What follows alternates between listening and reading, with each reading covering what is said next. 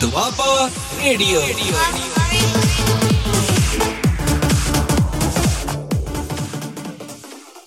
ਹਾਂਜੀ, ਸਤਿ ਸ਼੍ਰੀ ਅਕਾਲ ਦੋਸਤੋ। ਪ੍ਰੋਗਰਾਮ ਦੇਸ਼ ਦੁਆਬਾ ਦੇ ਅੱਜ ਦੇ ਇਸ ਐਪੀਸੋਡ ਦੇ ਵਿੱਚ ਤੁਹਾਡਾ ਬਹੁਤ-ਬਹੁਤ ਸਵਾਗਤ ਹੈ ਤੇ ਅੱਜ ਆਪਾਂ ਗੱਲਾਂ ਬਾਤਾਂ ਕਰਾਂਗੇ। ਅ, ਸਾਡੇ ਪੰਜਾਬ ਦੇ ਮਾਨਮੱਤੇ ਦਰਿਆ ਬਿਆਸ ਉੱਤੇ। ਇਸ ਤੋਂ ਪਹਿਲਾਂ ਦੇ ਦੋ ਜਿਹੜੇ ਐਪੀਸੋਡ ਤੁਸੀਂ ਸੁਣੇ ਹੋ ਉਹਨਾਂ ਦੇ ਵਿੱਚ ਦੁਆਬਿਆਂ ਦੇ ਬਾਰੇ ਸਾਰੀ ਜਾਣਕਾਰੀ ਸਾਡੇ ਐਕਸਪਰਟ ਹਰਬੰਸ ਹਿਉ ਜੀ ਅ, ਦੇ ਨਾਲ ਆਪਾਂ ਸਾਂਝੀ ਕੀਤੀ ਹੈ ਤੇ ਫਿਰ ਦੂਸਰੇ ਐਪੀਸੋਡ ਦੇ ਵਿੱਚ ਆਪਾਂ ਸਤਲੁਜ ਦੀ ਗੱਲ ਕੀਤੀ ਹੈ ਕਿ ਉਹਦਾ ਸਾਰੇ ਵੇਰਵੇ ਆਪਾਂ ਉਸ ਦੇ ਵਿੱਚ ਡਿਸਕਸ ਕੀਤੇ। ਤੇ ਅੱਜ ਦੇ ਇਸ ਐਪੀਸੋਡ ਦੇ ਵਿੱਚ ਆਪਾਂ ਦਰਿਆ ਬਿਆਸ ਦੀ ਗੱਲ ਕਰਾਂਗੇ। ਤੋ ਇਸ ਚਰਚਾ ਦੇ ਵਿੱਚ ਸਾਡੇ ਨਾਲ ਸ਼ਾਮਲ ਨੇ ਹਰਬੰਸ ਹਿਉ ਜੀ। ਹਿਉ ਸਾਹਿਬ ਬਹੁਤ ਬਹੁਤ ਸਵਾਗਤ ਹੈ ਜੀ ਅੱਜ ਦੇ ਇਸ ਪ੍ਰੋਗਰਾਮ ਦੇ ਵਿੱਚ। ਬਹੁਤ ਬਹੁਤ ਮਿਹਰਬਾਨੀ ਜੀ। ਆਪਾਂ ਅੱਜ ਦਰਿਆ ਬਿਆਸ ਦੀ ਗੱਲ ਕਰਾਂਗੇ। ਤੋ ਬਿਆਸ ਦਰਿਆ ਬਾਰੇ ਆਪਾਂ ਸਭ ਤੋਂ ਪਹਿਲਾਂ ਤਾਂ ਇਹੀ ਜਾਣਨਾ ਚਾਹਾਂਗੇ ਕਿ ਇਹ ਦਰਿਆ ਸ਼ੁਰੂ ਕਿੱਥੋਂ ਹੁੰਦਾ ਹੈ? ਹਾਂਜੀ ਬਿਆਸ ਦਰਿਆ ਜਿਹੜਾ ਜੀ ਇਹ ਹਿਮਾਚਲ ਪ੍ਰਦੇਸ਼ ਦੇ ਵਿੱਚ ਕੁੱਲੂ ਵਾਦੀ ਹੈ ਜੀ। ਜੀ ਜੀ। ਤੇ ਕੁੱਲੂ ਵਾਦੀ ਦੇ ਵਿੱਚ ਸ਼ਹਿਰ ਮਨਾਲੀ ਹੈ। ਮਨਾਲੀ ਦੇ ਉੱਪਰ ਜਦੋਂ ਆਪਾਂ ਲੇਹ ਲਦਾਖ ਨੂੰ ਜਾਂ ਲਾਹੌਲ ਸਪੀਤੀ ਨੂੰ ਜਾਈਏ ਰਸਤੇ ਦੇ ਵਿੱਚ ਇੱਕ ਦਰਾ ਆਉਂਦਾ ਹੈ ਰੋਹਤਾਂਗ ਦਰਾ। ਜੀ ਜੀ।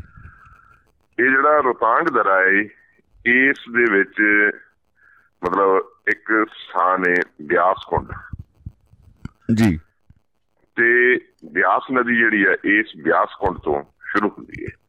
ਇਹ ਬਿਆਸ ਕੁੰਡ ਤੋਂ ਸ਼ੁਰੂ ਹੁੰਦੀ ਹੈ ਜਾਣੀ ਕਿ ਆਪਾਂ ਸਪਸ਼ਟ ਰੂਪ ਵਿੱਚ ਕਹੀਏ ਵੀ ਜਿਹੜੀ ਰੋਹਤਾਂਗ ਦਰੇ ਦੇ ਉੱਤੇ ਬਰਫ਼ ਪਈ ਹੋਈ ਹੈ ਜੀ। ਉਹ ਅਸਲ ਵਿੱਚ ਜਦੋਂ ਖੁਰਦੀ ਹੈ ਜੀ। ਤੇ ਉਸ ਦਾ ਜਿਹੜਾ ਪਾਣੀ ਬਣਦਾ ਹੈ ਉਹ ਬਿਆਸ ਕੁੰਡ ਦੇ ਵਿੱਚ ਆਉਂਦਾ ਹੈ ਤੇ ਬਿਆਸ ਕੁੰਡ ਤੋਂ ਮਤਲਬ ਜਿਹੜੀ ਹੈ ਇਹ ਨਦੀ ਨਿਕਲਦੀ ਹੈ। ਜੀ ਜੀ ਤੇ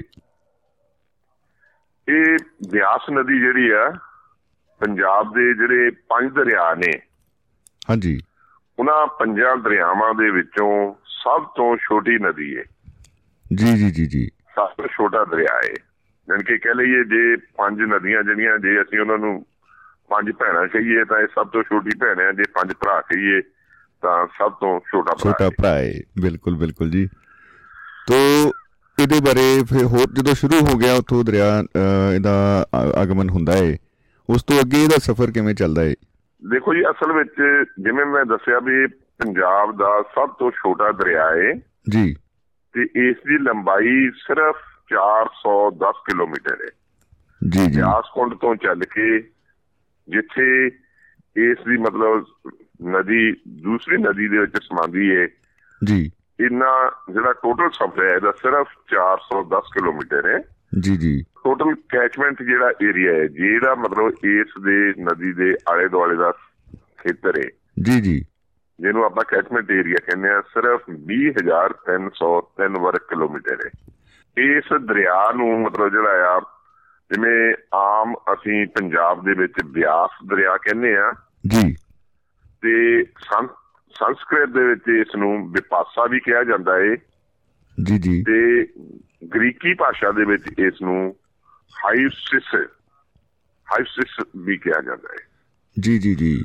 ਤੇ ਪੰਜਾਬ ਦੀਆਂ ਜਿਹੜੀਆਂ ਪੰਜੇ ਨਦੀਆਂ ਨੇ ਜੀ। ਉਹਨਾਂ ਨਦੀਆਂ ਦੇ ਵਿੱਚੋਂ ਇਸ ਨਦੀ ਦੀ ਇੱਕ ਖਾਸੀਅਤ ਹੈ ਜੀ। ਵੀ ਇਸ ਨਦੀ ਦੇ ਵਿੱਚ ਜਿਹੜਾ ਆ ਜਿਹਨੂੰ ਆਪਾਂ ਸਿੰਧ ਡਾਲਫਿਨ ਕਹਿੰਦੇ ਆ ਮੱਛੀ ਉਹ ਇਸ ਨਦੀ ਦੇ ਵਿੱਚ ਪਾਈ ਜਾਂਦੀ ਹੈ ਜੀ ਜੀ ਇਸ ਨਦੀ ਦੇ ਵਿੱਚ ਡਾਲਫਿਨ ਮੱਛੀਆਂ ਵੀ ਵਾਹ ਜੀ ਵਾਹ ਕੀ ਬਤਾ ਤੇ। ਇਹ ਇੱਕ ਆਪਣੇ ਸ਼ਮੀ ਜੀ ਮਤਲਬ ਇਸ ਨਦੀ ਦੇ ਵਿੱਚ ਜਿਹੜੀਆਂ ਹਿਮਾਚਲ ਦੀਆਂ ਹੋਰ ਛੋਟ ਛੋਟੀਆਂ ਨਦੀਆਂ ਨੇ ਹਾਂਜੀ। ਜਿਨ੍ਹਾਂ ਦੇ ਵਿੱਚੋਂ ਓਲ ਨਦੀ ਜੀ। ਜਿਸ ਨਦੀ ਦੇ ਕਿਨਾਰੇ ਦੇ ਉੱਤੇ ਬਰੋਟ ਵਰਗਾ ਪਿਆਰਾ ਜੀ ਜੀ। ਛੋਟਾ ਜਿਹਾ ਸ਼ਹਿਰ ਵਸਦਾ ਹੈ ਜੀ। ਉਹ ਨਦੀ ਜਿਹੜੀ ਓਲ ਹੈ ਉਹ ਵੀ ਇਸ ਦੇ ਵਿੱਚ ਸਮਾਉਂਦੀ ਹੈ ਜੀ ਜੀ ਜੀ। ਯਾਨੀ ਕਿ ਕਹਿ ਲਈਏ ਉਹ ਨਦੀ ਦਾ ਪਾਣੀ ਵੀ ਬਿਆਸ ਨਦੀ ਦੇ ਵਿੱਚ ਸ਼ਾਮਲ ਹੁੰਦਾ ਹੈ ਜੀ, ਇਸੇ। ਤਰ੍ਹਾਂ ਹਿਮਾਚਲ ਦੀ ਇੱਕ ਹੋਰ ਨਦੀ ਹੈ ਜਿਸ ਨੂੰ ਲੂਣੀ ਨਦੀ ਕਿਹਾ ਜਾਂਦਾ ਹੈ ਲੂਣੀ ਨਦੀ ਜੀ। ਉਹ ਵੀ ਇਸ ਨਦੀ ਦੇ ਵਿੱਚ ਸਮਾਦੀ ਹੈ ਜੀ ਜੀ। ਤੇ ਇਸੇ ਤਰ੍ਹਾਂ ਕਾਂਗੜੇ ਦੇ ਨੇੜੇ ਵਗਦੀ ਵਾਣ ਗੰਗਾ ਜਿਹੜੀ ਨਦੀ ਹੈ ਹਾਂਜੀ। ਉਹ ਵੀ ਜਿਹੜੀ ਆ ਬਿਆਸ ਦਰਿਆ ਦੇ ਵਿੱਚ ਸ਼ਾਮਲ ਹੁੰਦੀ ਹੈ। ਜੀ ਜੀ ਜੀ ਜੀ। ਤੇ ਸ਼ਿਵਾਲਿਕ ਦੀਆਂ ਪਹਾੜੀਆਂ ਦੇ ਵਿੱਚੋਂ ਸਿਮਦਾ ਪਾਣੀ ਜਿਹੜਾ ਹਾਂਜੀ। ਇਸ ਤੋਂ ਮਤਲਬ ਗਾਹਾਂ ਜਾ ਕੇ ਕਾਲੀ ਬੇਈ ਨਦੀ ਨਿਕਲਦੀ ਹੈ ਜਿਹੜੀ ਪੰਜਾਬ ਦੇ ਵਿੱਚੋਂ ਸ਼ੁਰੂ ਹੁੰਦੀ ਹੈ ਜੀ ਜੀ। ਪੰਜਾਬ ਦੇ ਵਿੱਚ ਸਮਾਪਤ ਹੁੰਦੀ ਹੈ। ਜੀ ਜੀ। ਉਹ ਵੀ ਇਸ ਨਦੀ ਦੇ ਵਿੱਚ ਸਮਾਦੀ ਹੈ। ਤੋ ਇਹ ਸਾਰੀਆਂ ਨਦੀਆਂ ਜਿਹੜੀਆਂ ਨੇ ਇੱਕ ਜਿਹੜੀ ਮੇਰੇ ਮਨ 'ਚ ਇੱਕ ਸਵਾਲ ਉੱਠ ਰਿਹਾ ਸੀ ਕਿ ਜਿਹੜਾ ਬਿਆਸ ਏ ਮਨਾਲੀ ਦੇ ਕੋਲੋਂ ਰੋਹਤਾਂਗ ਕੋਲੋਂ ਸ਼ੁਰੂ ਹੋ ਗਿਆ ਹੈ ਤੇ ਇਹਨੂੰ ਤੇ ਜਿਹੜੇ ਉੱਤੇ ਡੈਮ ਵੀ ਬਣੇ ਹੋਏ ਨੇ ਤੇ ਇਹਦਾ ਪਾਣੀ ਜਿਹੜਾ ਡਾਇਵਰਟ ਵੀ ਕੁਝ ਕੀਤਾ ਹੋਇਆ ਹੈ ਲਗਭਗ ਸਾਰਾ ਸ਼ੁਰੂ ਦੇ ਵਿੱਚ। ਹਾਂਜੀ। ਦੇਖੋ ਇਹ ਇੱਕ ਇਹੋ ਜਿਹਾ ਦਰਿਆ ਹੈ ਜਿਸ ਦੇ ਉੱਤੇ ਮਨਾਲੀ ਤੋਂ ਜਦੋਂ ਆਪਾਂ ਕੁੱਲੂ ਤੋਂ ਥੱਲੇ ਭੁੰਤਰ ਦੇ ਕੋਲ ਆਨੇ ਆ ਹਾਂਜੀ। ਜਿੱਥੇ ਆਣ ਕੇ ਇਸ ਦਰਿਆ ਦੇ ਵਿੱਚ ਪਾਰਵਤੀ ਨਦੀ ਮਿਲਦੀ ਹੈ। ਜੀ ਜੀ ਮੈਂ ਪਹਿਲਾਂ ਨਹੀਂ ਦੱਸ ਸਕਿਆ ਤੁਹਾਨੂੰ ਪਾਰਵਤੀ ਨਦੀ ਜਿਹੜੀ ਕਿ ਕੁੱਲੂ ਆਪਣੇ ਦੂਸਰੇ ਤੋਂ ਮਨੀਕਰਨ ਸਾਈਡ ਤੋਂ ਆਉਂਦੀ ਹੈ ਪਾਰਵਤੀ ਨਦੀ ਉਹ ਵੀ ਇਸ ਦਰਿਆ ਦੇ ਵਿੱਚ ਸਮਾਦੀ ਹੈ। ਬਿਲਕੁਲ। ਤੇ ਜਦੋਂ ਪਾਰਵਤੀ ਨਦੀ ਤਾਂ ਬਿਆਸ ਦਰਿਆ ਇਕੱਠੇ ਹੁੰਦੇ ਨੇ ਉੱਥੇ ਇੱਕ ਡੈਮ ਬਣਾਇਆ ਗਿਆ ਹੈ। ਜੀ। ਤੇ ਉਸ ਡੈਮ ਦੇ ਵਿੱਚ ਮਤਲਬ ਜਿਹੜਾ ਆ ਗਾਹਾਂ ਮਤਲਬ ਜਿਹੜੇ ਆ ਹੋਰ ਬਹੁਤ ਸਾਰੇ ਪ੍ਰੋਜੈਕਟ ਲਾਏ ਗਏ ਨੇ। ਇਸੇ ਤਰ੍ਹਾਂ ਜੀ ਤਲਵਾੜੇ ਦੇ ਕੋਲ ਜੀ। ਜਿੱਥੇ ਪੰਜਾਬ ਦੇ ਵਿੱਚ ਨਦੀ ਜਿਹੜੀ ਆ ਐਂਟਰ ਕਰਦੀ ਆ ਜੀ ਜੀ। ਤਾਂ ਉਸ ਥਾਂ ਦੇ ਉੱਤੇ ਵੀ ਜਿਹੜਾ ਡੈਮ ਬਣਾਇਆ ਗਿਆ ਹੈ ਜਿਸ ਨੂੰ ਪੌਂਗ ਡੈਮ ਕਿਹਾ ਜਾਂਦਾ ਹੈ। ਬਿਲਕੁਲ ਬਿਲਕੁਲ ਜੀ। ਇਹ ਜਿਹੜੇ ਦੋਏ ਬੜੇ ਮਹੱਤਵਪੂਰਨ ਡੈਮ ਨੇ ਪਰ ਜਿਹੜਾ ਇਸ ਡੈਮ ਆ ਉਹ ਜਿਹੜਾ ਪਾਰਵਤੀ ਤੇ ਬਿਆਸ ਨਦੀ ਦੇ ਕਿਨਾਰੇ ਤੇ ਭੁੰਤਰ ਦੇ ਕੋਲ ਬਣਾਇਆ ਗਿਆ ਉਹ ਆ।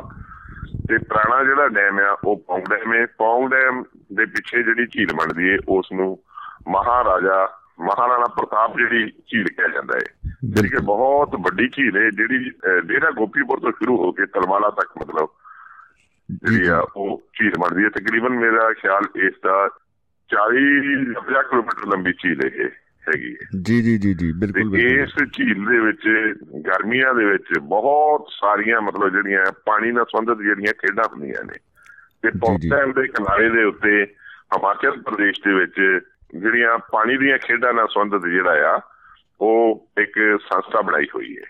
ਜੀ ਜੀ ਜੀ ਤੇ ਇਸ ਸਥਾਨ ਤੇ ਤਲਵਾੜਾ ਦੇ ਨੇੜੇ ਜਿਹੜਾ ਆ ਬਹੁਤ ਰਮਣੀਕ ਮਤਲਬ ਜਿਹੜਾ ਆ ਟੂਰਿਸਟ ਸਪੌਟ ਨੇ।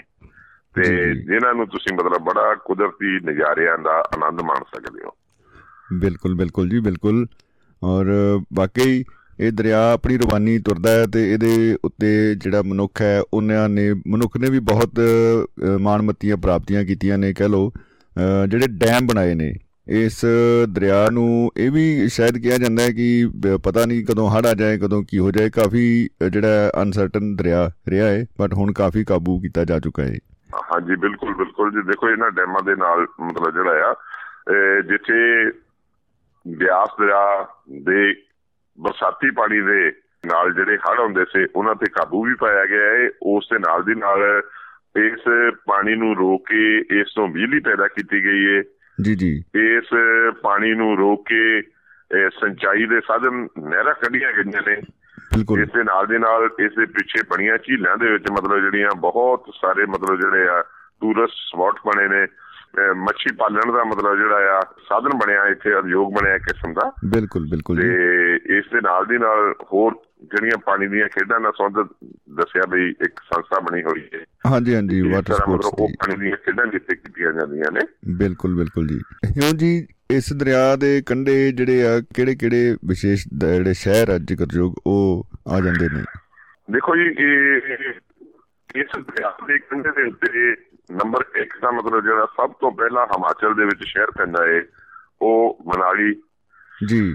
ਜਿਹੜਾ ਸੰਸਾਰ ਪ੍ਰਸਿੱਧ ਟੂਰਿਸਟ ਸਪੌਟ ਹੈ ਬਿਲਕੁਲ ਤੇ ਉੱਥੇ ਮਤਲਬ ਜਦੋਂ ਗਰਮੀਆਂ ਦਾ ਮੌਸਮ ਆਉਂਦਾ ਹੈ ਤੈਰ ਧਰਨ ਨੂੰ ਥਾਂ ਨਹੀਂ ਹੁੰਦਾ। ਬਿਲਕੁਲ ਬਿਲਕੁਲ ਜੀ। ਤੇ ਇਸੇ ਤਰ੍ਹਾਂ ਇਸ ਵਾਦੀ ਦੇ ਵਿੱਚ ਹੀ ਜਿਸ ਨੂੰ ਕੁੱਲੂ ਵਾਦੀ ਵੀ ਕਿਹਾ ਜਾਂਦਾ ਹੈ ਤਾਂ ਕੁੱਲੂ ਸ਼ਹਿਰ ਆਉਂਦਾ ਹੈ ਜੀ ਜੀ। ਕੁੱਲੂ ਸ਼ਹਿਰ ਜਿਹੜਾ ਆ ਮਤਲਬ ਇਸ ਇਲਾਕੇ ਦਾ ਹੀ ਨਹੀਂ ਸੰਸਾਰ ਪ੍ਰਸਿੱਧ ਮਤਲਬ ਉੱਥੋਂ ਦਾ ਇੱਕ ਜਿਹੜਾ ਦੁਸਹਿਰਾ ਜਿਹੜਾ ਹੁੰਦਾ ਏ ਆਮ ਦੁਸਹਿਰਾ ਜਿਹੜਾ ਆ ਨੌ ਨਰਾਤੇ ਦਸਵਾਂ ਦੁਸਹਿਰਾ ਹੁੰਦਾ ਏ। ਹਾਂਜੀ ਹਾਂਜੀ। ਜਦੋਂ ਦੁਸਹਿਰਾ ਸਮੁੱਚੇ ਹਿੰਦੁਸਤਾਨ 'ਚ ਖਤਮ ਹੋ ਜਾਂਦਾ ਹੈ ਤੇ ਕੁੱਲੂ ਦੇ ਵਿੱਚ ਦੁਸਹਿਰਾ ਸ਼ੁਰੂ ਹੁੰਦਾ ਹੈ ਤੇ ਉਸ ਦੁਸਹਿਰੇ ਨੂੰ ਦੇਖਣ ਲਈ ਦੁਨੀਆ ਭਰ ਤੋਂ ਟੂਰਿਸਟ ਆਉਂਦੇ ਨੇ। ਬਿਲਕੁਲ ਬਿਲਕੁਲ ਤੇ ਉਸ ਦੁਸਹਿਰੇ ਦੇ ਵਿੱਚ ਖਾਸੀਅਤ ਇਹ ਹੁੰਦੀ ਹੈ ਵੀ ਕੁੱਲੂ ਦੇ ਇਲਾਕੇ ਦੇ ਪਿੰਡਾਂ ਦੇ ਵਿੱਚੋਂ। ਜੀ ਜੀ। ਜਿਹੜੇ ਸਾਰੇ ਪਿੰਡਾਂ ਦੇ ਜਿਹੜੇ ਆ ਦੇਵਤੇ ਇਕੱਠੇ ਹੁੰਦੇ ਨੇ ਤੇ ਉੱਥੇ ਮਤਲਬ ਜਿਹੜਾ ਕੁੱਲੂ ਦਾ ਦੁਸਹਿਰਾ ਮਨਾਇਆ ਜਾਂਦਾ ਹੈ। ਦੁਸਹਿਰਾ ਦੀ ਸਮਾਪਤੀ ਤੋਂ ਬਾਅਦ ਸਾਰੇ ਜਿਹੜੇ ਦੇਵਤੇ ਆ ਉਹ ਵਾਪਸ ਆਪਣੇ ਆਪਣੇ ਪਿੰਡਾਂ ਨੂੰ ਲਿਜਾਏ ਜਾਂਦੇ ਨੇ। ਇਹ ਵੀ ਇੱਕ ਅਲੌਕਿਕ ਦ੍ਰਿਸ਼ ਬਣ ਜਾਂਦਾ ਹੈ। ਬਿਲਕੁਲ ਜੀ ਬਿਲਕੁਲ। ਜਾਣੀ ਕਿ ਜੇ ਤੁਸੀਂ ਮਤਲਬ ਕੁੱਲੂ ਵਾਦੀ ਦੇ ਮਤਲਬ ਜਿਹੜਾ ਕਲਚਰ ਨੂੰ ਦੇਖਣਾ ਹੋਵੇ ਜੀ ਜੀ। ਤੇ ਉਹਨੂੰ ਸਮਝਣਾ ਹੋਵੇ ਜੀ ਜੀ। ਤਾਂ ਤੁਸੀਂ ਜਦੋਂ ਇਹ ਦੁਸਹਿਰਾ ਚੱਲਦਾ ਹੈ ਕੁੱਲੂ ਦਾ ਉਸ ਸਮੇਂ ਜਾਓ। ਬਿਲਕੁਲ ਬਿਲਕੁਲ ਜੀ। ਤੇ ਇਸ ਤੋਂ ਬਾਅਦ ਜੀ ਅਗਲਾ ਮਤਲਬ ਜਿਹੜਾ ਤੇ ਭੁੰਤਰ ਸ਼ਹਿਰ ਹੈ ਜੀ। ਛੋਟਾ ਜਿਹਾ ਸ਼ਹਿਰ ਹੈ ਜਿਸ ਦੇ ਵਿੱਚ ਕੁੱਲੂ ਦਾ ਜਿਹੜਾ ਹਵਾਈ ਅੱਡਾ ਬਣਿਆ ਹੋਇਆ ਤੇ ਆ ਇੱਕ ਜਿਹੜਾ ਡੈਮ ਦੱਸਿਆ ਹੈ ਡੈਮ ਬਣਿਆ ਹੋਇਆ ਹੈ। ਇੱਥੋਂ ਹੀ ਮਤਲਬ ਇੱਕ ਸੜਕ ਜਿਹੜੀ ਆ ਮਨੀਕਰਨ ਨੂੰ ਨਿਕਲ ਜਾਂਦੀ ਹੈ ਤੇ ਇਸ ਤੋਂ ਥੱਲੇ ਆ ਕੇ ਫਿਰ ਜਿਹੜਾ ਆ ਅਗਲਾ ਸ਼ਹਿਰ ਹੈ ਵੱਡਾ ਮੰਡੀ ਸ਼ਹਿਰ।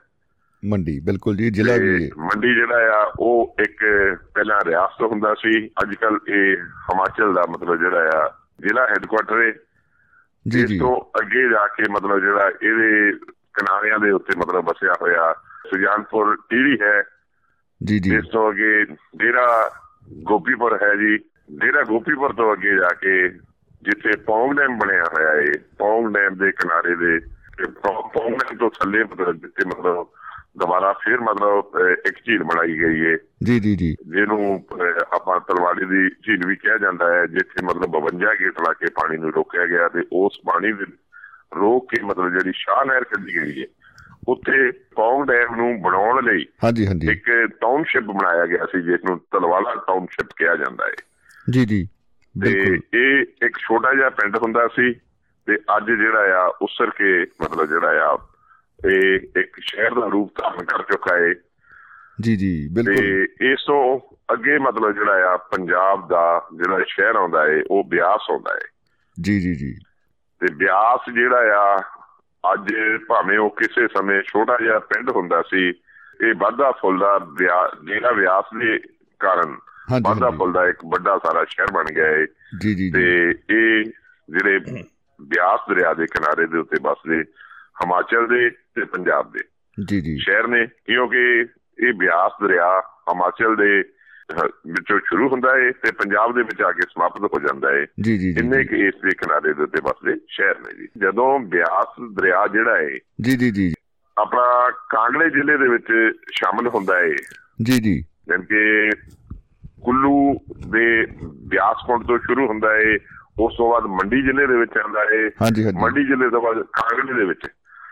ਕਾਂਗੜੇ ਦੇ ਵਿੱਚ ਜਦੋਂ ਇਹ ਸ਼ਾਮਲ ਹੁੰਦਾ ਹੈ ਜੀ ਜੀ। ਤਾਂ ਇਸ ਦੀ ਜਿਹੜੀ ਉਚਾਈ ਜੀ। ਉਹ 591 ਮੀਟਰ ਹੈ ਤੇ ਜੀ, ਜੀ। 1940 ਫੁੱਟ ਹੈ।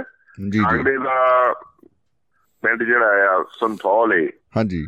ਉਸ ਦੇ ਨੇੜੇ ਆਣ ਕੇ ਮਤਲਬ ਕਾਂਗੜੇ ਦਾ ਸੰਥੌਲ ਪਿੰਡ ਦੇ ਵਿੱਚ ਜਾਣ ਕੇ ਇਹ ਕਾਂਗੜੇ ਜ਼ਿਲ੍ਹੇ ਦੇ ਵਿੱਚ ਸ਼ਾਮਲ ਹੁੰਦਾ ਹੈ ਜੀ ਜੀ ਜੀ ਤੇ ਕਾਂਗੜੇ ਦੇ ਜ਼ਿਲ੍ਹੇ ਦੇ ਵਿੱਚ ਦੀ ਲੰਘਦਾ ਹੋਇਆ ਹੀ ਮਤਲਬ ਜਿਹੜਾ ਆ ਇਹ ਜਿਹੜਾ ਪੌਂਗ ਡੈਮ ਪੰਜਾਬ ਦਾ ਜਿਹੜਾ ਹੁਸ਼ਿਆਰਪੁਰ ਜ਼ਿਲ੍ਹਾ ਹੈ ਜੀ। ਤੇ ਉਧਰੋਂ ਹਿਮਾਚਲ ਦਾ ਕਾਂਗੜਾ ਜ਼ਿਲ੍ਹਾ ਹੈ ਤੇ ਉਹ ਤਲਵਾੜੇ ਦੇ ਕੋਲ ਮਤਲਬ ਜਿਹੜਾ ਇਹ ਡੈਮ ਬਣਾਇਆ ਗਿਆ ਹੈ ਜੀ ਜੀ। ਤੇ ਇਸ ਤੋਂ ਅੱਗੇ ਜਿਹੜਾ ਆ ਕਾਂਗੜੇ ਦਾ ਜਦੋਂ ਰੇ ਪਿੰਡ ਆਉਂਦਾ ਹੈ ਜੀ। ਰੇ ਪਿੰਡ ਦੇ ਨੇੜੇ ਆ ਕੇ ਇਹ ਜਿਹੜਾ ਦਰਿਆ ਤਿੰਨ ਹਿੱਸਿਆਂ ਵਿੱਚ ਵੰਡਿਆ ਜਾਂਦਾ ਹੈ ਜੀ। ਜਾਣੀ ਕਿ ਇਸ ਦੀਆਂ ਤਿੰਨ ਧਾਰਾਂ ਬਣ ਜਾਂਦੀਆਂ ਨੇ। ਜੀ ਜੀ ਜੀ ਜੀ। ਤੇ ਅੱਗੇ ਜਾ ਕੇ ਮੀਰਸਲ ਇੱਕ ਆਉਂਦਾ ਹੈ ਕਾਂਗੜੇ ਦਾ। ਬਿਲਕੁਲ ਜੀ। ਤੇ ਮੀਰਸਲ ਦੇ ਵਿੱਚ ਮਿਰਸਲ ਜਿਹੜਾ ਹੈ ਉੱਥੇ ਜਾ ਕੇ ਮੁੜ ਕੇ ਫਿਰ ਉਹ ਤਿੰਨੇ ਧਾਰਾਵਾਂ ਜਿਹੜੀਆਂ ਇਕੱਠੀਆਂ ਹੋ ਜਾਂਦੀਆਂ ਨੇ। ਜੀ ਜੀ ਜੀ। ਤੇ ਇਹ ਜਦੋਂ ਪਹਾੜਾਂ ਤੋਂ ਬਾਹਰ ਆਉਂਦਾ ਹੈ ਜੀ ਜੀ। ਤਾਂ ਇਹ ਸ਼ਿਵਾਲਿਕ ਦੀਆਂ ਪਹਾੜੀਆਂ ਨੇ। ਤਾਂ ਹੁਸ਼ਿਆਰਪੁਰ ਦਾ ਜ਼ਿਲ੍ਹਾ ਆਉਂਦਾ ਹੈ ਜੀ ਜੀ। ਤੇ ਇਹ ਕਾਂਗੜੇ ਦੀ ਸਰਹੱਦ ਦੇ ਨਾਲ ਨਾਲ ਜਾਣੀ ਕਿ ਹੁਸ਼ਿਆਰਪੁਰ ਤੇ ਕਾਂਗੜੇ ਦੀ ਸਰਹੱਦ ਦੇ ਨਾਲ ਨਾਲ ਵਿਚਰਦਾ ਹੋਇਆ ਇਹ ਪਠਾਨਕੋਟ ਜ਼ਿਲ੍ਹੇ ਦੇ ਵਿੱਚ ਮਤਲਬ ਜਿਹੜਾ ਦਾਖਲ ਹੁੰਦਾ ਹੈ ਜੀ ਜੀ। ਉਸ ਤੋਂ ਬਾਅਦ ਹੁਸ਼ਿਆਰਪੁਰ ਤੇ ਗੁਰਦਾਸਪੁਰ ਦੀ ਸਰਹੱਦ ਬਣਾਉਂਦਾ ਹੋਇਆ ਅਗਾਂਹ ਵੱਧਦਾ ਏ। ਤੇ ਉਸ ਤੋਂ ਬਾਅਦ ਜਲੰਧਰ ਤੇ ਅੰਮ੍ਰਿਤਸਰ ਦੀ ਸਰਹੱਦ ਬਣਾਉਂਦਾ ਹੋਇਆ ਲੰਘਦਾ ਏ। ਜੀ ਜੀ ਜੀ। ਤੇ ਫਿਰ ਕਪੂਰਥਲਾ ਤੇ ਅੰਮ੍ਰਿਤਸਰ ਦੀ ਸਰਹੱਦ ਬਣਾਉਂਦਾ। ਤੋਂ ਬਾਅਦ ਅੰਤ ਵਿੱਚ ਜਲੰਧਰ ਤੇ ਤਰਨਤਾਰਨ ਦੀ ਹੱਦ ਬਣਾਉਂਦਾ ਹੋਇਆ ਜਿਹੜਾ ਆ ਹਰੀਕੇ ਪਤਨ ਦੇ ਵਿੱਚ ਜਾ ਕੇ ਸ਼ਾਮਲ ਹੁੰਦਾ ਹੈ ਜੀ ਜੀ ਜੀ ਜੀ ਜੀ। ਹਰੀਕੇ ਪਤਨ ਜਿਹੜਾ ਜਿਸ ਨੂੰ ਕਹਿ ਦਈਏ ਜਿਵੇਂ ਇਹ ਇਸ ਦਾ ਮਤਲਬ ਆਖਰੀ ਪੜਾਏ ਹਰੀਕੇ ਪਤਨ ਹਰੀ ਕੇ ਜਿੱਥੇ ਪੱਤੇ ਇਹ ਸਤਲੁਜ ਨਦੀ ਦੇ ਵਿੱਚ ਸ਼ਾਮਲ ਹੁੰਦਾ ਹੈ। ਜੀ ਜੀ ਜੀ ਜੀ ਬਿਲਕੁਲ ਬਿਲਕੁਲ ਜੀ। ਤੇ ਇਹਦੇ ਹਰੀਕੇ ਪੱਤਣ ਦਾ ਤੇ ਆਪਾਂ ਪਹਿਲਾਂ ਵੀ ਜ਼ਿਕਰ ਕੀਤਾ ਹੈ ਕਿ ਇਹਦੇ ਬਹੁਤ ਹੀ ਵੱਡਾ ਇੱਕ ਕਹਿ ਲਓ ਪੱਤਣ ਤੇ ਇਹਦੇ ਉੱਤੇ ਪ੍ਰਵਾਸੀ ਪੰਛੀਆਂ ਦੀ ਆਮਦ ਬਹੁਤ ਰਹਿੰਦੀ ਏ। ਤੇ ਇਸ ਦਰਿਆ ਦੇ ਹੋਰ ਵੀ ਕਈ ਜਿਹੜੇ ਕਿਨਾਰੇ ਨੇ ਜਾਂ ਸਪੌਟ ਨੇ ਉੱਥੇ ਇਹ ਪੰਛੀਆਂ ਦੀ ਐਕਟੀਵਿਟੀ ਜਿਹੜੀ ਰਹਿੰਦੀ ਆ ਉਹ ਕਿਹੜੇ ਕਿਹੜੇ ਹਨ ਜੀ? ਦੇਖੋ ਜੀ ਜਿਹੜੀ ਆਪਣੇ ਤਲਵਾੜੇ ਦੇ ਵਿੱਚ ਝੀਲ ਬਣੀ ਹੋਈ ਹੈ ਜਿੱਥੋਂ ਸ਼ਾਹ ਨਹਿਰ ਕੱਢੀ ਗਈ ਹੈ ਜੀ ਜੀ। ਉੱਥੇ ਵੀ ਬਹੁਤ ਸਾਰੇ ਪ੍ਰਵਾਸੀ ਪੰਛੀ ਆਉਂਦੇ ਨੇ। ਜੀ ਜੀ ਬਿਲਕੁਲ। ਤੇ ਇਸੇ ਤਰ੍ਹਾਂ ਜਿਹੜੀ ਮਹਾਰਾਣਾ ਪ੍ਰਤਾਪ ਝੀਲ ਹੈ ਉਸ ਦੇ ਵਿੱਚ ਵੀ ਬਹੁਤ ਸਾਰੇ ਪ੍ਰਵਾਸੀ ਪੰਛੀ ਆਉਂਦੇ ਨੇ। ਬਿਲਕੁਲ। ਤੇ ਤੀਸਰੀ ਜਿਹੜੀ ਹਰੀਕੇ ਪੱਤਨ ਦੀ ਮਤਲਬ ਜਿਹੜੀ ਆ ਝੀਲ ਆ ਉਸ ਦੇ ਵਿੱਚ ਵੀ ਬਹੁਤ ਪ੍ਰਵਾਸੀ ਪੰਛੀ ਆਉਂਦੇ ਨੇ। ਜਾਣੀ ਕਿ ਇਹ ਦਰਿਆ ਦੇ ਉੱਤੇ ਮਤਲਬ ਜਿੰਨੀਆਂ ਵੀ ਝੀਲਾਂ ਬਣਦੀਆਂ ਨੇ ਜੀ। ਜਿਹੜੀਆਂ ਵੀ ਝੀਲਾਂ ਬਣਾਈਆਂ ਗਈਆਂ ਨੇ ਚਾਹੇ ਉਹ ਪੌਂਗ ਨਹਿਰ ਦੇ ਪਿੱਛੇ ਮਹਾਰਾਣਾ ਪ੍ਰਤਾਪ ਝੀਲ ਹਾਂਜੀ। ਚਾਹੇ ਉਹ ਸ਼ਾਹ ਨਹਿਰ ਜਿੱਥੋਂ ਕੱਢੀ ਗਈ ਹੈ ਤਲਵਾੜੇ ਦੇ ਕੋਲੋਂ ਜੀ ਜੀ। ਉੱਥੇ ਜਿਹੜੀ ਝੀਲ ਬਣੀ ਹੋਈ ਹੈ ਚਾਹੇ ਹਰੀਕੇ ਪੱਤਨ ਦੀ ਝੀਲ ਹੈ ਇਹਨਾਂ ਝੀਲਾਂ ਦੇ ਉੱਤੇ ਸਾਈਬੇਰੀਆ ਤੋਂ ਲੈ ਕੇ ਪ੍ਰਵਾਸੀ ਪੰਛੀ ਆਉਂਦੇ ਨੇ। ਤੇ ਇਹਨਾਂ ਨੂੰ ਦੇਖਣ ਲਈ ਜਿਹੜੇ ਆ ਹਰ ਸਾਲ ਜਿਹੜੇ ਆ ਹਜ਼ਾਰਾਂ ਦੀ ਗਿਣਤੀ ਦੇ ਵਿੱਚ ਜਿਹੜੇ ਆ ਯਾਤਰੀ ਵੀ ਆਉਂਦੇ ਨੇ ਟੂਰਿਸਟ ਵੀ ਆਉਂਦੇ ਨੇ। ਉਹ ਇਹਨਾਂ ਪ੍ਰਵਾਸੀ ਪੰਛੀਆਂ ਦੀਆਂ ਮਤਲਬ ਅਟਕੇਲੀਆਂ ਨੂੰ ਦੇਖਦੇ ਨੇ ਉਹਨਾਂ ਦੇ ਚੋਲਾਂ ਨੂੰ ਦੇਖਦੇ ਨੇ ਉਹਨਾਂ ਦੀ ਜਿਹੜਾ ਰੰਗ ਰੂਪ ਉਹਨਾਂ ਦਾ ਜਿਹੜਾ ਕੁਦਰਤ ਦੇ ਨਾਲ ਮਿਲ ਜਾਣਾ ਜਿਹੜਾ ਆ ਉਸ ਨੂੰ ਮਤਲਬ ਦੇਖਦੇ ਨੇ। ਬਿਲਕੁਲ ਬਿਲਕੁਲ ਜੀ। ਔਰ ਇਹ ਵਾਕਈ ਹੀ ਇੱਕ ਆਪਣੇ ਆਪ ਦੇ ਵਿੱਚ ਖੂਬਸੂਰਤ ਨਜ਼ਾਰਾ ਹੁੰਦਾ ਹੈ। ਔਰ ਇਹ ਪੰਛੀ ਲਗਭਗ ਸਰਦੀਆਂ ਦੇ ਸ਼ੁਰੂ ਹੋਣ ਦੇ ਉੱਤੇ ਆ ਜਾਂਦੇ ਆ ਤੇ ਅੱਜ ਕੱਲ ਜਿਹੜੇ ਆ ਲਗਭਗ ਫਰਵਰੀ ਦੇ ਵਿੱਚ ਇਹਨਾਂ ਦੀ ਵਾਪਸੀ ਸ਼ੁਰੂ ਹੋ ਜਾਂਦੀ ਹੈ ਤੇ ਸਮਝ ਮੈਂ ਮਤਲਬ ਆਹ ਗੱਲ ਜਿਹੜੀ ਸਾਂਝੀ ਕਰਨੀ ਚਾਹਣਾ ਇਸ ਦਰਿਆ ਦੀ ਮਤਲਬ ਜਿਹੜੀ ਇਤਿਹਾਸ ਨਾਲ ਜੁੜੀ ਹੋਈ ਗੱਲ ਹੈ ਬਿਲਕੁਲ ਬਿਲਕੁਲ ਜੀ। ਇਹ ਇਹ ਹੈ ਜੀ ਜਨਾਨ ਜੀ ਜੀ। ਗ੍ਰੀਸ। ਜਿਹਨੂੰ ਆਪਾਂ ਗ੍ਰੀਸ ਕਹਿੰਦੇ ਆ ਇਸ ਦਾ ਆਪਾਂ ਪਹਿਲਾਂ ਜਿਹੜਾ ਪੰਜਾਬੀ ਦੇ ਵਿੱਚ ਨਾਮ ਲੈਂਦੇ ਆ ਜਨਾਨ ਹਾਂਜੀ ਹਾਂਜੀ ਜਨਾਨ ਬਿਲਕੁਲ ਦਾ ਇੱਕ ਰਾਜਾ ਹੋਇਆ ਹੈ ਸਿਕੰਦਰ। ਬਿਲਕੁਲ। ਤੇ ਉਸ ਸਿਕੰਦਰ ਨੇ ਸਾਰੀ ਦੁਨੀਆ ਨੂੰ ਜਿੱਤਣ ਦਾ ਮਤਲਬ ਜਿਹੜਾ ਆ ਤਹਈਆ ਕਰਕੇ ਉਹ ਆਪਣੇ ਜਨਾਨ ਤੋਂ ਤੁਰ ਪਿਆ ਤੇ ਤੁਰਦਾ ਤੁਰਦਾ ਉਹ ਹਿੰਦੁਸਤਾਨ ਦੀ ਧਰਤੀ ਤੇ ਆ ਗਿਆ ਪੰਜਾਬ ਦੇ ਵਿੱਚ ਆ ਗਿਆ। ਬਿਲਕੁਲ। ਜਿਹੜਾ ਕਿ ਅੱਜ ਤੋਂ ਮਤਲਬ ਕਿ ਬਹੁਤ ਦੇਰ ਪਹਿਲਾਂ 326 ਈਸਵੀ ਪੂਰਵ। ਜੀ ਜੀ ਜੀ ਜੀ। 326 ਪੂਰਵ ਈਸਵੀ। ਈਸਵੀ ਮਤਲਬ ਜਾਣੀ ਕਿ ਜਿਹੜਾ 2000 ਸਾਲ ਤੋਂ ਪਹਿਲਾਂ ਜਦੋਂ ਈਸਵੀ ਸ਼ੁਰੂ ਹੋਈ ਆ ਉਸ। ਤੋਂ ਪਹਿਲਾਂ ਵੀ 326 ਸਾਲ। ਬਿਲਕੁਲ ਬਿਲਕੁਲ ਜੀ ਠੀਕ ਹੈ। ਜਿਹੜਾ ਆ ਲਈ ਤੁਰਿਆ ਤੇ ਦੁਨੀਆ ਨੂੰ ਮਤਲਬ ਜਿਹੜੇ ਦੇਸ਼ਾਂ ਨੂੰ ਜਿੱਤਦਾ ਜਿੱਤਦਾ ਜਿੱਤਦਾ ਉਹ ਹਿੰਦੁਸਤਾਨ ਦੀ ਪੰਜਾਬ ਦੀ ਧਰਤੀ ਤੇ ਆ ਗਿਆ। ਬਿਲਕੁਲ ਜੀ। ਪੰਜਾਬ ਦੀ ਧਰਤੀ ਤੇ ਆ ਕੇ ਉਸ ਨੇ ਦੇਖੋ ਸਿੰਧ ਵੀ ਦਰਿਆ ਪਾਰ ਕਰ ਲਿਆ। ਹਾਂਜੀ। ਉਸ ਨੇ ਰਾਵੀ ਵੀ ਪਾਰ ਕਰ ਲਈ ਤੇ ਬਿਆਸ ਦੇ ਕਿਨਾਰੇ ਤੇ ਆ ਕੇ ਮਤਲਬ ਜਿਹੜੇ ਆ ਉਸ ਨੇ ਡੇਰੇ ਲਾ ਲਏ। ਜੀ ਹੁਣ ਅਗਾਹ ਵਧਣਾ ਸਤਲੁਜ ਵੱਲ ਨੂੰ। ਇੱਥੋਂ ਦੀ ਗਰਮੀ ਨੇ ਇੱਥੋਂ ਦੇ ਮੌਸਮ ਨੇ ਇੱਥੋਂ ਦੇ ਲੋਕਾਂ ਦੇ ਬਹਾਦਰੀ ਨੇ ਇੱਥੋਂ ਦੇ ਲੋਕਾਂ ਦੇ ਮਤਲਬ ਹੱਥ ਨੇ। ਜੀ ਜੀ। ਜਿਹੜਾ ਸਿਕੰਦਰ ਦੇ ਜਰਨੈਲਾਂ ਦੇ ਹੌਸਲੇ ਤੋੜ ਦਿੱਤੇ। ਬਿਲਕੁਲ ਬਿਲਕੁਲ ਜੀ। ਜੀ ਜੀ। ਤੇ ਜਰਨੈਲਾਂ ਨੇ ਸਿਕੰਦਰ ਨੂੰ ਕਹਿਤਾ ਵੀ ਅਸੀਂ ਭਾਈ ਤੇਰੇ ਨਾਲ ਅੱਗੇ ਨਹੀਂ ਜਾਣਾ। ਚੱਲ ਮੋੜ ਪਿਛਾ ਨੂੰ ਚੱਲ। ਅਸੀਂ ਨਹੀਂ ਅਗਾਂਹ ਲੜ ਸਕਦੇ। ਜਿਨ੍ਹਾਂ ਜਰਨੈਲਾਂ ਦੇ ਆਸਰੇ ਉਸਨੇ ਸਾਰੀ ਦੁਨੀਆ ਨੂੰ ਜਿੱਤਣ ਦਾ ਤਹਈਆ ਕੀਤਾ ਸੀ ਉਹ ਜਰਨੈਲਾਂ ਨੇ ਇੱਥੋਂ ਦੇ ਪੌਣ ਪਾਣੀ ਇੱਥੋਂ ਦੇ ਲੋਕਾਂ ਦੀ ਬਹਾਦਰੀ ਇੱਥੋਂ ਦੇ ਲੋਕਾਂ ਦੇ ਲੜਨ ਦੀ ਸਮਰੱਥਾ ਤੋਂ ਘਬਰਾ ਕੇ ਜਿਹੜਾ ਆ ਪਿਛਾ ਮੁੜਨ ਦਾ ਤਹਈਆ ਕਰ ਲਿਆ ਤੇ ਜਿਹੜਾ ਸਿਕੰਦਰ ਆ ਉਸ। ਨੂੰ ਇਸ ਨਦੀ ਨੂੰ ਪਾਰ ਕਰਨ ਦਾ ਜਿਹੜਾ ਆ ਹੌਸਲਾ ਨਹੀਂ ਪਿਆ। ਉਹ ਨਦੀ ਨੂੰ ਪਾਰ ਨਹੀਂ ਕਰ ਸਕਿਆ। ਬਿਲਕੁਲ। ਉਸ ਦੀਆਂ ਫੌਜਾਂ ਤਿੰਨ ਦਿਨ ਇਸ ਦੇ ਕਿਨਾਰਿਆਂ ਤੇ ਜਿਹੜੀਆਂ ਆ ਬੈਠੀਆਂ ਰਹੀਆਂ ਵੀ ਅਸੀਂ ਅਗਾਹ ਜਾਣਾ। ਜੀ ਜੀ ਜੀ ਤੀਸਰੇ ਦਿਨ ਜਿਹੜੀ ਆ ਉਸ ਨੂੰ ਵਾਪਸ ਮੁੜਨਾ ਪਿਆ। ਬਿਲਕੁਲ ਬਿਲਕੁਲ। ਸਾਰੀ ਦੁਨੀਆ ਨੂੰ ਜਿੱਤਣਾ ਚਾਹੁੰਦਾ ਸੀ ਉਹ ਜਿਹੜਾ ਸਾ ਅਜੇ ਜਿਹੜਾ ਹਾਰ ਮੰਨ ਕੇ ਪਿਛਾ ਮੁੜ ਗਿਆ। ਬਿਲਕੁਲ ਇਸ ਨੇ। ਪੰਜਾਬ ਦੇ ਮਹਾਨ ਰਾਜਾ ਪੂਰਸ ਨੂੰ ਹਰਾਤਾ ਸੀ। ਜੀ ਜੀ ਜੀ। ਇੱਥੋਂ ਦੇ ਲੋਕਾਂ ਦਾ ਇੱਥੋਂ ਦੇ ਵਾਤਾਵਰਣ ਨੇ ਇੱਥੋਂ ਦੇ ਮੌਸਮ ਨੇ ਇੱਥੋਂ ਦੀ ਮਿੱਟੀ ਨੇ ਬਿਲਕੁਲ ਜੀ। ਪੂਰਸ ਦੀ ਜਿਹੜੀ ਆ ਜਿਹੜੀ ਹਾਰ ਸੀ ਉਸ ਨੂੰ ਹਾਰ ਨਹੀਂ ਰਹਿਣ ਦਿੱਤਾ ਉਸ ਨੂੰ ਜਿੱਤ ਵਿੱਚ ਤਬਦੀਲ ਕਰ ਜਿੱਤ ਵਿੱਚ ਤਬਦੀਲ ਕਰ ਦਿੱਤਾ। ਵਾਕਈ ਬਿਲਕੁਲ ਬਿਲਕੁਲ ਜੀ। ਤੋ ਇਹ ਇੱਕ ਆਪਣੇ ਆਪ ਦੇ ਵਿੱਚ ਇਤਿਹਾਸਿਕ ਬਹੁਤ ਸਾਰੀਆਂ ਯਾਦਾਂ ਇਹਦੇ ਨਾਲ ਜੁੜੀਆਂ ਹੋਈਆਂ ਨੇ। ਬਹੁਤ ਸਾਰੇ ਜਿਹੜੇ ਆ ਇਤਿਹਾਸਿਕ ਸਰੋਕਾਰ ਬਿਆਸ ਦਰਿਆ ਦੇ ਨਾਲ ਜੁੜੇ ਹੋਏ ਨੇ। ਸਿਰਮੌਰ ਏਸੀ ਏਸੀ ਸ਼ਮੀ ਜੀ ਮਤਲਬ ਜਿਹੜਾ ਜੁਨਾਨ ਦਾ ਸਿਕੰਦਰ ਸੀ ਜੀ। ਜਿਹੜੀ ਇਸ ਨੇ ਲੜਾਈ ਆਪਣੇ ਜਿੱਤੀ ਦੂਸਰੇ ਜਦੋਂ ਆਪਾਂ ਜਾਂਦੇ ਆ ਇਧਰ ਨੂੰ ਜੰਡਿਆਲਾ ਗੁਰੂ ਹਾਂਜੀ। ਨੂੰ ਜਾਂਦੇ ਆ ਜੰਡਿਆਲਾ ਗੁਰੂ ਆਉਂਦਾ ਹੈ ਹਾਂਜੀ। ਜੰਡਿਆਲਾ ਗੁਰੂ ਦੇ ਬਿਲਕੁਲ ਸੜਕ ਦੇ ਨਾਲ ਲੱਗਦਾ ਇੱਕ ਖੁੱਲਾ ਬਹੁਤ ਵੱਡਾ ਮੈਦਾਨ ਹੈ ਜਿਹੜਾ ਅੱਜ ਕੱਲ ਫੌਜ ਦੇ ਕੰਟਰੋਲ ਵਿੱਚ ਹੈ। ਜੀ ਜੀ। ਉਸ ਥਾਂ ਤੇ ਮਤਲਬ ਜਿਹੜੀ ਆ ਲੜਾਈ ਹੋਈ ਸੀ ਇੱਕ। ਜੀ। ਇਸ ਲੜਾਈ ਨੂੰ ਜਿੱਤਣ ਤੋਂ ਬਾਅਦ ਬਿਆਸ ਪਹੁੰਚੇ ਸੀ ਉਹ। ਜੀ ਜੀ। ਬਿਆਸ ਦੇ ਵਿੱਚ ਜਿੱਥੇ ਅੱਜ ਕੱਲ ਹਵਾਈ ਅੱਡਾ ਬਣਿਆ ਹੋਇਆ ਹੈ। ਹਾਂਜੀ। ਤੇ ਇਹ ਹਵਾਈ ਅੱਡਾ ਜਿਹੜਾ ਸੀ ਉਸ ਸਮੇਂ ਫੌਜਾਂ ਦੇ ਠਹਿਰਾਓ ਦਾ ਪੜਾ ਸੀ ਸਿਕੰਦਰ ਦੇ। ਜੀ ਜੀ ਜੀ ਜੀ। ਵਾਕਈ ਇਤਿਹਾਸਿਕ ਤੇ ਵਾਪਸ ਉਹਨੂੰ ਮੁੜਨਾ ਪਿਆ। ਤੇ ਹੋਰ ਕਿਹੜੇ ਕਿਹੜੇ ਇਤਿਹਾਸਿਕ ਜਿਹੜੇ ਸਰੋਕਾਰ ਨੇ ਉਹ ਆਉਂਦੇ ਨੇ ਉੱਭਰ ਕੇ ਸਾਹਮਣੇ ਜੀ? ਦੇਖੋ ਜੀ ਜਿਹੜਾ ਬਿਆਸ ਦਰਿਆ ਦੀ ਮਤਲਬ ਸਮੁੱਚੀ ਘਾਟੀ ਏ ਚਾਹੇ ਉਹ ਕੁੱਲੂ ਦੀ ਘਾਟੀ ਏ ਚਾਹੇ ਮੰਡੀ ਦਾ ਇਲਾਕਾ ਏ ਚਾਹੇ ਕਾਂਗੜੇ ਦਾ ਇਲਾਕਾ ਏ ਇਸ ਇਲਾਕੇ ਦੇ ਵਿੱਚ ਮਤਲਬ ਜਿਹੜੇ ਜਿੰਨੇ ਵੀ ਲੋਕ ਵਸਦੇ ਨੇ ਬਹੁਤ ਹੀ ਮਤਲਬ ਮਲਾਪੜੇ ਨੇ ਜੀ ਜੀ ਜੀ। ਬੜੇ ਮਿਲਣਸਾਰ ਨੇ। ਬਿਲਕੁਲ। ਬੜੇ ਹੀ ਮਤਲਬ ਜਿਹੜੇ ਆ ਮਿਹਨਤੀ ਲੋਕ ਨੇ। ਜਦੋਂ ਕਿਤੇ ਤੁਹਾਨੂੰ ਕਦੇ ਵੀ ਮੌਕਾ ਮਿਲੇ ਜੀ ਜੀ ਜੀ। ਚਾਹੇ ਤੁਸੀਂ ਕੁੱਲੂ ਦੀਆਂ ਬਾਦੀਆਂ ਦੇ ਵਿੱਚ ਘੁੰਮਣ ਜਾਓ ਚਾਹੇ ਮੰਡੀ ਦੇ ਰਿਆਸਤ ਵਿੱਚ ਘੁੰਮਣ ਜਾਓ ਚਾਹੇ ਕਾਂਗੜੇ ਦੀ ਸਮੁੱਚੀ ਵਾਦੀ ਦੇ ਵਿੱਚ ਜੀ ਜੀ। ਜਾਓ।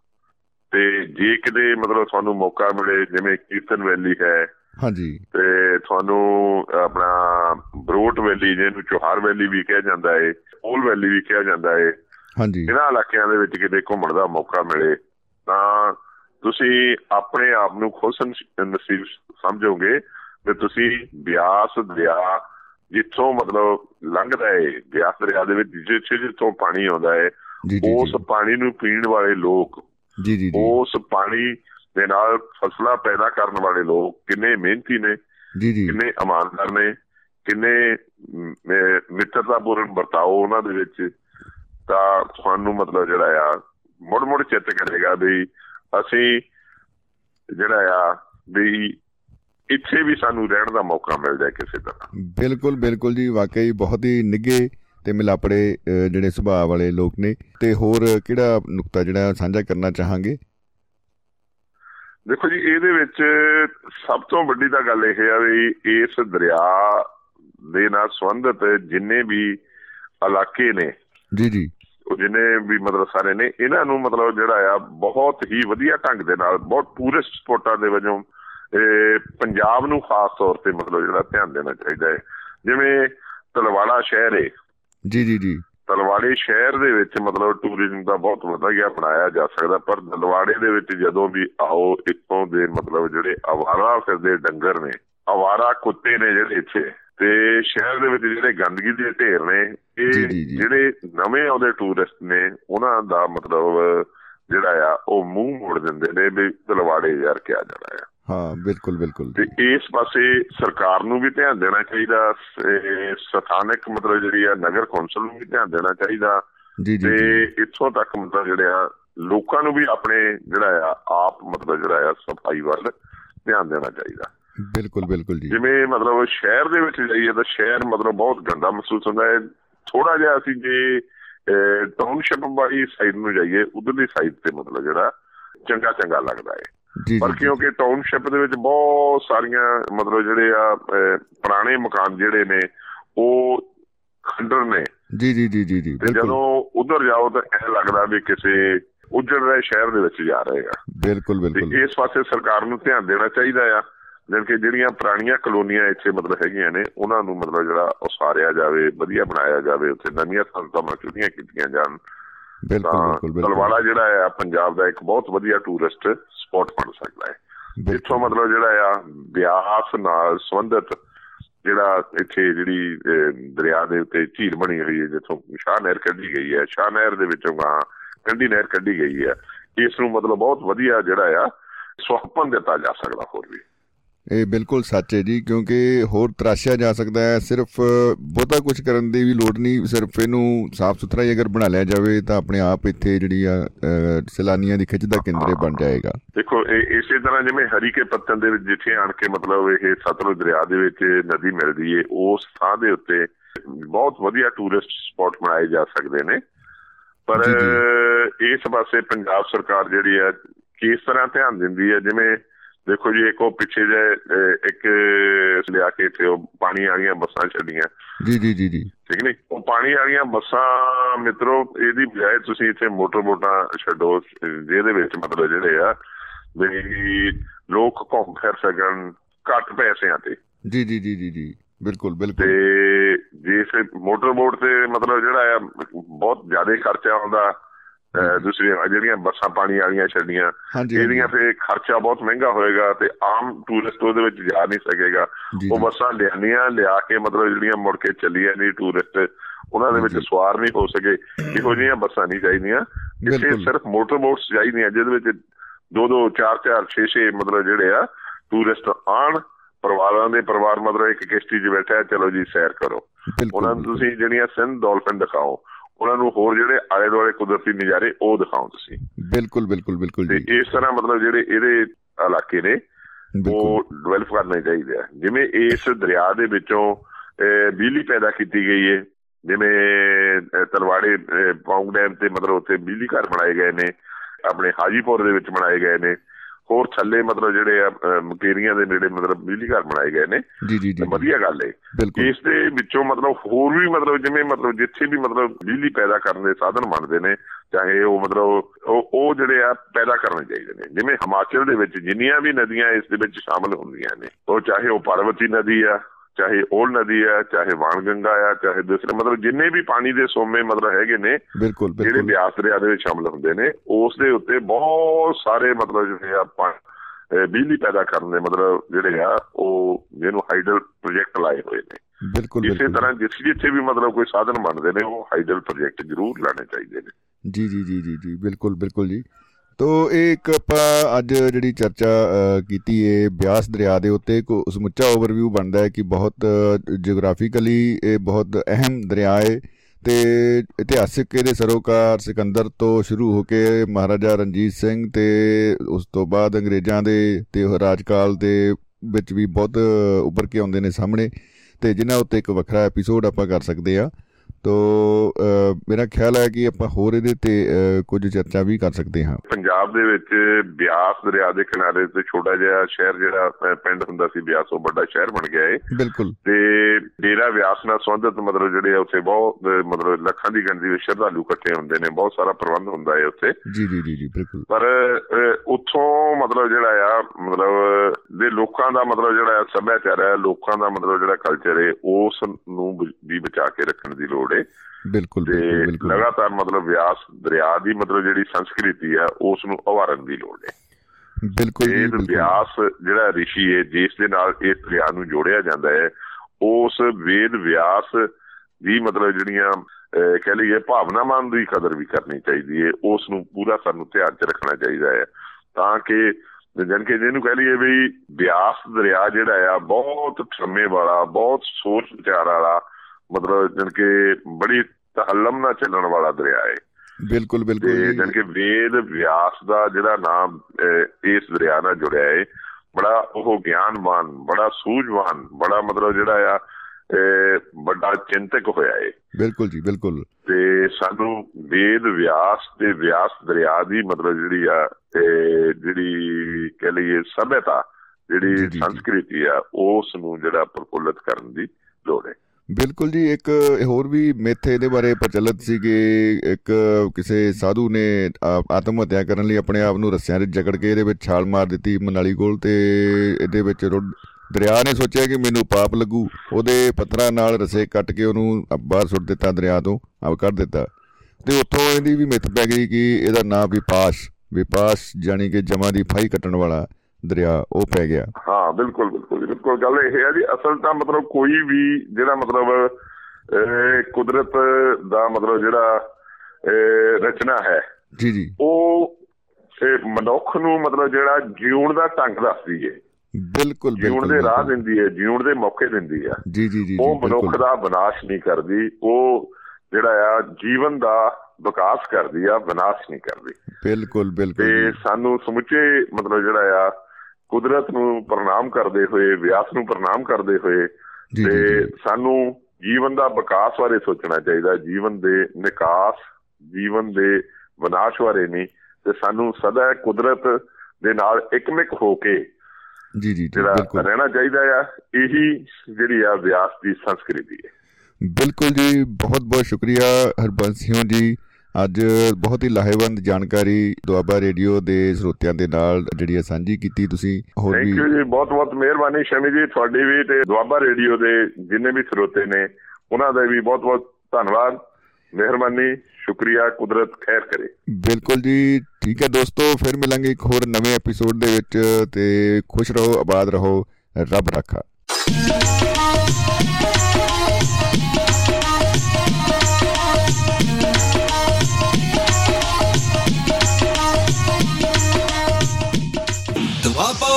ਦੁਆਬਾ ਰੇਡੀਓ